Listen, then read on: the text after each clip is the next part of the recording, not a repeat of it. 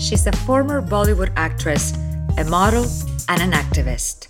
11 years ago, she created the nonprofit No More Tears Foundation, which helps victims of domestic violence and human trafficking. Her inspiration to help others comes from wanting to make a difference, but also because she is herself a victim at a very young age. Somi Ali, welcome to Eva Talks. Let's start by you sharing with our audience what is the work that you do with No More Tears. So I started No More Tears in 2007, and the mission was to assist and empower victims of domestic violence. However, with South Florida being number three with human trafficking, it permeated from domestic violence to human trafficking victims. Um, what No More Tears does is we're the second responders. So a crime happens, get a call from the FBI agent, Somi, we have a 19 year old human trafficking victim. Um, she has no, nowhere to go. She needs this, this, this, this, this. So we're the second responders. I go in, put her in a motel, safe space, fi- find an immigration attorney. If she's undocumented and she's a victim of human trafficking, she's eligible for the T1 visa. Um, get her food, clothing, basic needs, um, help her find a job, get her into therapy. Every single possible service you can think of under the sun, No, no More Tears provides to victims. It, it's so difficult for people to talk about domestic violence and human trafficking, specifically the first one, and then we can talk a little bit more about human trafficking because it, it hits so close to home. Why do you think, and, and I know that you know a lot of people from the community, why do you think it's so difficult for people to talk about it, even families, even even survivors, even your friends. We don't know how many people are going through this. Mm-hmm. Because there's a stigma attached to it. And as a society, I think we tend to victim blame. And the biggest question that everyone has asked me in 11 years of doing No More Tears why couldn't she leave? The amount of times, if I had a dollar for the amount of times I've been asked, why couldn't she leave? There's so many reasons why a victim can't leave. And this is the problem why people don't want to talk about domestic violence because there's an immense amount of stigma and victim blaming, which really, really saddens me and also infuriates me to no mm-hmm. end. We as a, as a society need to change our mindset. We cannot blame the victims. It's not their fault. We need to get educated about it. There's so many I can I can name a gazillion reasons why a victim can't leave. So, so unless and until our mindset is changed as a society and we stop blaming and judging victims, there's always going to be people that are going to be reluctant to talk about domestic violence. And I think that we're taught in school a lot of things math, English, history, but we should be taught something that is emotional intelligence. Mm-hmm and really dealing with issues like this because i think that if like you say we educate from a very young age we give it importance. I mean it's not enough to say we don't use violence when we react about something um, or that violence is not permitted but until it's official it's in a calendar it's part of an academic curriculum i think that nothing is going to change Nothing's because going to change. it's like going on a diet. Mm-hmm uh, how I mean, how many people go to nutritionists and nothing happens? They right. go back at it. Yeah, you have to make a lifestyle change. Mm-hmm. It has to be implemented in your lifestyle, and and unfortunately, the, the the the sad part is that the survivor, the victim herself or himself, feels ashamed of of being abused, which is so sad that when you have been um, wronged against, you have been hit or raped or sexually abused or beaten or whatever, you feel embarrassed to talk about it. How sad is that? And it's sad that we as a society are responsible for it. And nothing changes until you go through it. Like if only when it happens to you, to your daughter, to somebody close to you, that's when we get upset and we want change. But we have to create change before. I always think if it happens to me, mm-hmm how many people that I know would really uh, understand it or not be judgmental? How many would say, well, why were you out at one o'clock in the morning? What's the difference? Mm-hmm. Why were you running at 6 a.m.? why does that make a difference? Why, why were you why wearing were you this? wearing certain Yeah. things? And I think that I put myself in that situation and I wonder what would I do? What would I do if I am in a relationship and suddenly there is some type of violence, whether it's emotional, verbal, any type of violence? Right. I don't know what I would do. Mm-hmm. And I think that at that moment, well, maybe I can call you and mm-hmm. know that uh, I can reach out. But it should be easier. It should be easier that we can call people closer to us. Mm-hmm. And Without fear of judgment. without fear of judgment, which I think is the first thing. I mean, yes, you call the police if something happens to you, but how much that resolves if you have financial issues, Mm-hmm. if you depend on your on your spouse, if or your boyfriend or girlfriend, because abuse doesn't respect gender. Nope. So It you has have no prejudices. It affects everyone. So tell us a little bit about you because I think what's incredible is that I'm sitting in front of you. You're beautiful, confident, um, passionate about what you do. And nobody would believe seeing you that you were also a victim of abuse. And I think that's what's so great about your story and why you can help so many people and inspire them is because you're not talking about this from far away. You went through this. Tell us a little bit more about that. So um, I was born in Pakistan, uh, raised Muslim, and the first time I was sexually abused, I was five years old by a cook, a house help in the house, and he took me to servant his servant quarters, and he exposed himself, and there there were three incidents of sexual abuse. Then again, when I was nine in Pakistan, there was another incident of sexual abuse. What what is horrible about all of this is that I was told by my father to not tell anyone that another man touched me because in the Islamic culture, in the Muslim culture, now I am impure because another man has touched me. So I was told at the age of five, do not tell anyone about this because no one will marry you because now you're impure. When I moved to the US when I was 12 years old, at the age of 13, I was going to North Miami School, and a 17 year old boy took me to a park, and I was a victim of brutal rape. And I went to the court, there was a trial, there was a hearing, um, and my half sister was raising me at the time, and she said, Do not tell anyone that this happened to you because nobody wants to be with someone who's been raped. So the sad part in all of this is I felt for years as a victim that I did something wrong. That that I was five years old. I sh- maybe I shouldn't have gone in the servant quarters. I didn't know any better. I was a child, but it took me forty years to realize that none of those things were my fault.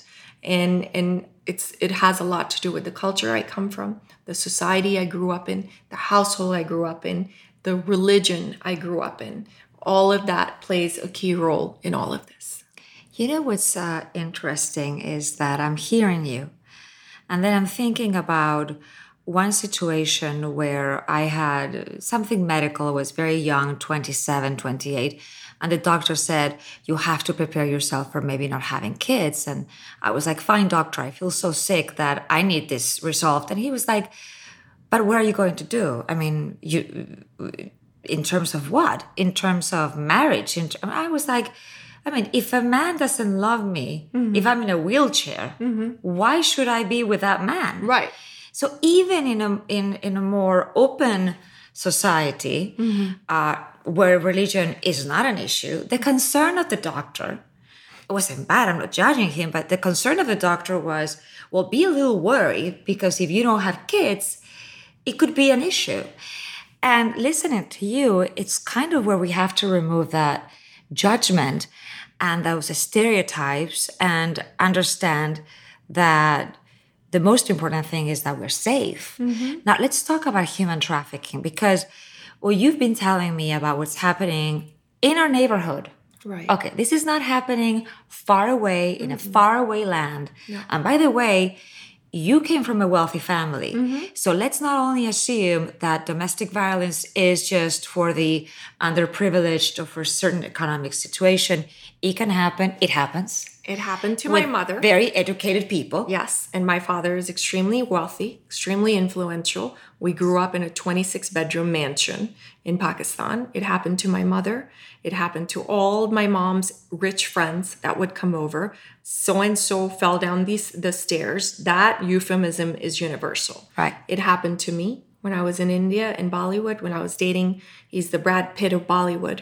Um, I was from 16 to 24, and I was physically and verbally abused by him. I was a child when I started dating him. This is the first time that I've said that. This is the very first time in my life that I have told anyone, uh, as far as a media interview or an interview is concerned. I've talked about it in my book, but for years I kept it a secret. I didn't talk about it. It was a very volatile, uh, abusive relationship. Again, I felt shameful. I felt like I did something wrong. Why didn't I leave? I was a kid. I didn't know. Um, I went to India because I had a crush on him and I went to marry him, which is crazy. At 16, you leave America and go to a country where you don't know anyone and you try to find an actor to to marry because you watched a movie and you had a crush on him. So when I did find him and I, when I did start modeling and acting and I did did get in a relationship with him, I couldn't understand the fact how the fairy tale was so horrible, how the fairy tale ended so poorly because he was supposed to be great. I was mm-hmm. supposed to marry him. I was a mm-hmm. child. You are a child. So, you know, it's it just it's everywhere. It has no prejudices. And then I, when I started No More Tears, I realized no, it's not just India and Pakistan and mm-hmm. Muslim and, and, and Arab, and it's everywhere, mm-hmm. everywhere. I have women from Ukraine, from from Russia. I have women from Czechoslovakia. Nobody wants to tell people because they're embarrassed because of the stigma. So it hap- happens to mm-hmm. everyone. And I think it's so important to to create this environment and not only in an organization but within your friends.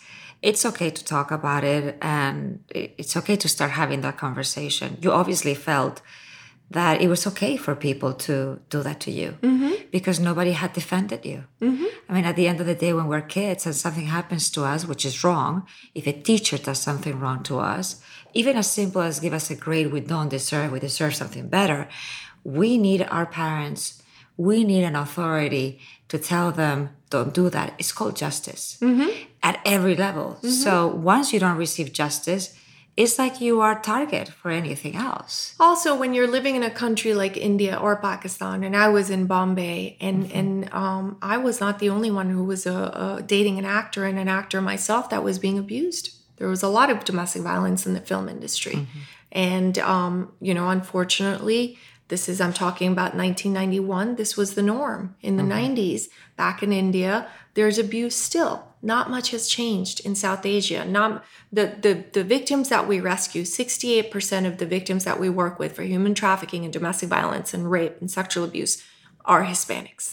And this is of course because we're in Miami. Right. But but you know, there's the machismo mentality. So it exists everywhere. or the culture or of hushing it. Mm-hmm. let's not talk about it. Yeah. Because also many people feel probably trapped. And trapped not because you have to rescue them, but trapped because they don't know better. Mm-hmm. This is what they're used to. This is what's the norm for them. Right. My mom was abused, so I'm abused. Mm-hmm. And my daughter's going to be abused. That that mindset has to change. Mm-hmm. We have to do something about it and change that mindset. We need to educate and we need to make sure that people believe it, but also that women and men mm-hmm. have a way out. And what I mean by a way out is that you and I were talking about this. Mm-hmm. And we need to have more conversations like this. And if I have a friend or somebody who's listening Right. who wants to reach out and wants to talk about it, mm-hmm. nobody's going to judge that person and nobody's going to talk about them. But sometimes just a cup, cup of coffee mm-hmm. to give perspective, you know, that there's a way out somehow. Of course. Or, or just saying no in your head and changing. right. Let's talk about going back to human trafficking. Sure. Because what's shocking to me is that here we are thinking we live in this safe hub, Mm-hmm. uh, we live in our communities, and we feel that we're immune to the horrible things of the world. Mm-hmm. And suddenly, around us neighborhoods, they are predators. They are really sick people, even families of the victims that are abusing these young kids. Uh, tell us a little bit more about that. So, human trafficking is the largest criminal enterprise after drug trafficking, and it is the, the most rapidly growing industry. It brings in $155 billion every year. Why? Because you cannot reuse drugs, but you can reuse people. And that's why it's growing so quickly. Miami, South Florida is number three when it comes to human trafficking In the US. in the US. That's a big number. And, and that's huge. We have a huge problem here. We have people that are brought from Nicaragua, from Costa Rica, from every country in the world that are brought to the US and they're sold. Is it mostly from Latin America that's in Miami? For No More Tears, it has been. has 68% is, mm-hmm. is, is Hispanics. Mm-hmm. Now, we have the, the youngest victim that we had was two. I told you about that. The, the two year old was sold on the dark web, and people were paying money to watch men commit sexual acts against this two year old girl. Um, we have victims as young as 14, 12, 11, boys that are as young as 10. What are they doing? They are kids that are abused at home, sexually or physically. They run away. They end up in the hands of these pimps. Also, social media plays a pivotal role in luring kids into human trafficking. So any any of my friends that have children, I say please please monitor their social media. It's very dangerous out there. We had a young girl she was 13 she had a fight with her mom. She posted it about about it about it on facebook.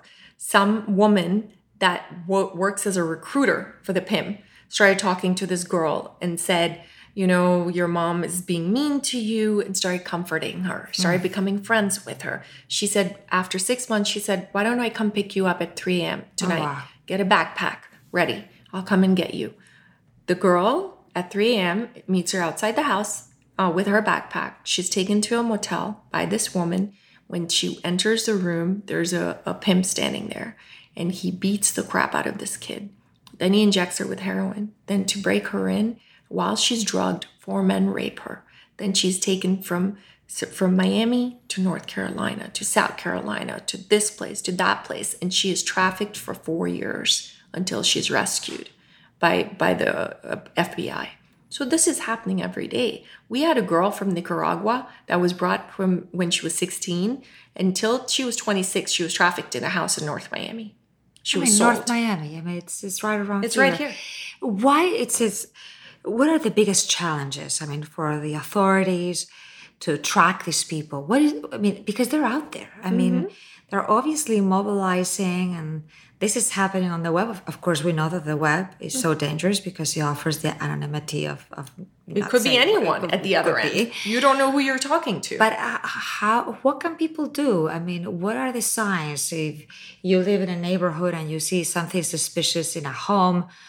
I'm not saying to get into trouble with anybody, but uh, I'm just saying reporting it is just reporting it. the the, the places The web where- is anonymous. You Right. can also be an anonymous right reporter. reporter. But but the problem is that human trafficking is taking place in motels. It's taking place in apartment buildings. It's taking place in hotels.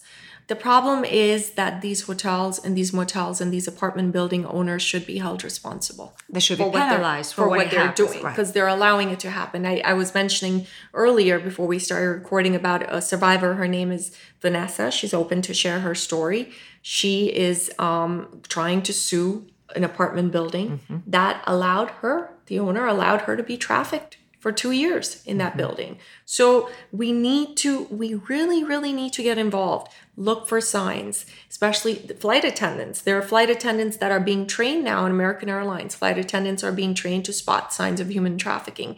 There was recently an article, I forget which airline it was, but the flight attendant could tell that there was a 14 year old child and something was wrong. And it was a human trafficking victim. And that flight attendant rescued that child. I'm so happy you're saying that because I was on a flight from Peru to Mexico City mm-hmm. and I was sitting in business class and there was only me and, and a couple. Mm-hmm. And it was an Asian couple and I started realizing that he was he wouldn't allow her to eat. Mm-hmm. And he was asking her to write things and it, it was certainly an Mm-hmm. It was very obvious. it was very obvious. Right. at one point in the flight i couldn't take it anymore so i walked up to the to the front and i uh, told the flight attendants i mean this is happening. He has told you she should not get food. She's not eating in a six hour flight do something Right. the pilot should do something. Th- Right. this has to be reported. This has at least so that he knows that this is wrong. Yeah, and people are watching. but you know what they said? I was shocked. We cannot get involved in the Wow. passengers. Wow. and i was like you can't why why can't they get involved? Because he was not hitting her. He, he was you know do we have to get to that level?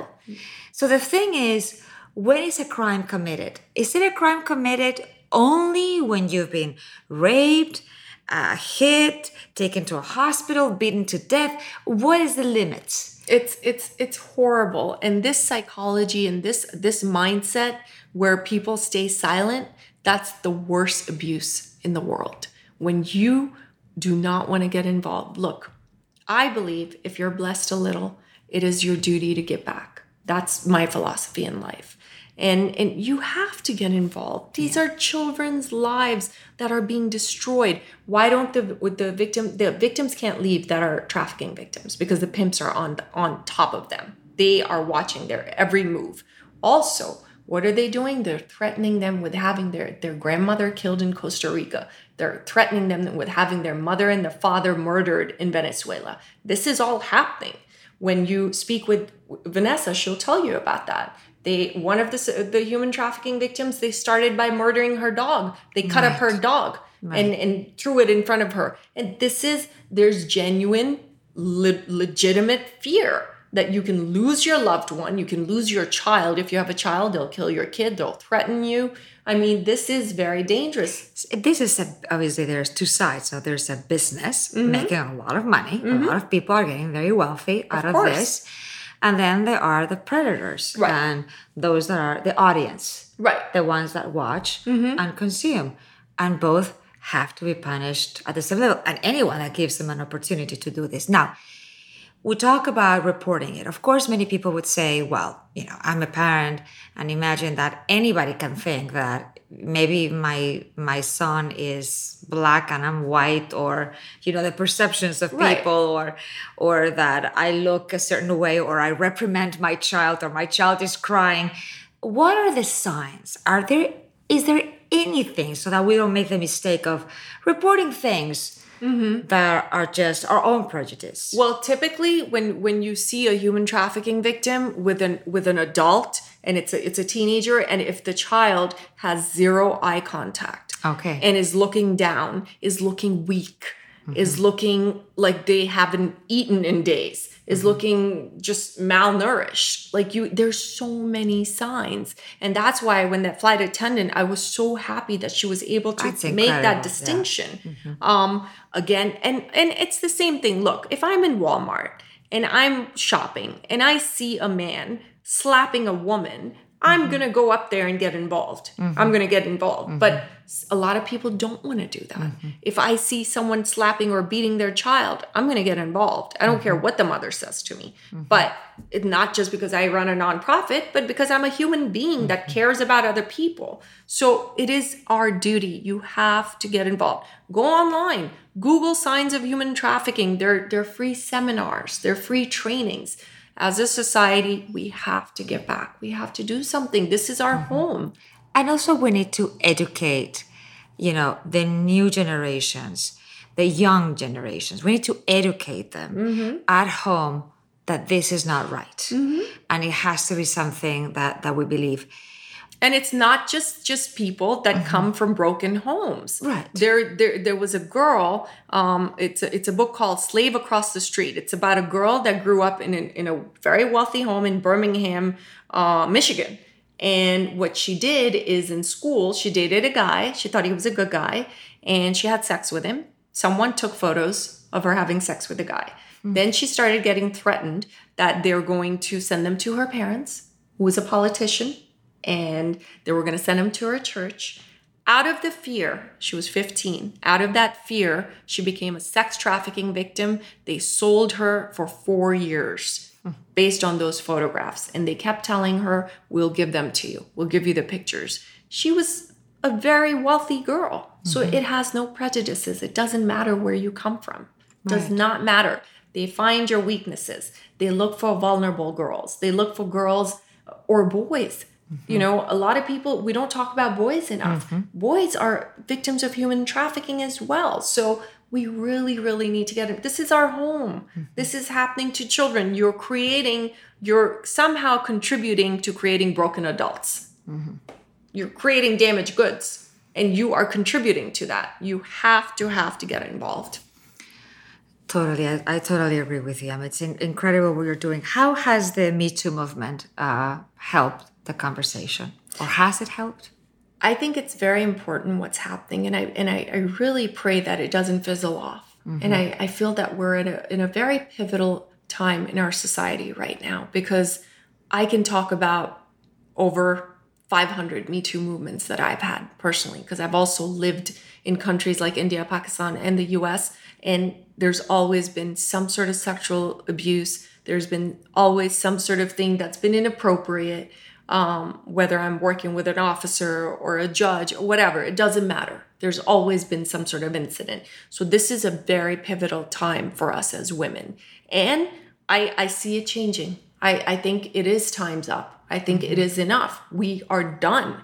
And and for as far as equal pay, equal rights, no more abuse, this is it. We're living in that in that era. And mm-hmm. I'm so happy about it. This is very important. People are now talking about sexual abuse. Mm-hmm. Also, uh, let's switch a little to what happened in Parkland mm-hmm. with the with the guns, with the mm-hmm. shooting. We are helping Anthony Borges. The mm-hmm. family's from Venezuela. Anthony Borges was shot 5 times because he became a human shield to protect his his students, his friends in school. Um, Broward County School Board raised a certain amount of money, over two million. The family still hasn't had access to it. So No More Tears in the past 10 days has raised over $24,000 and we've given the check to Emily Borges, Anthony Borges' mother.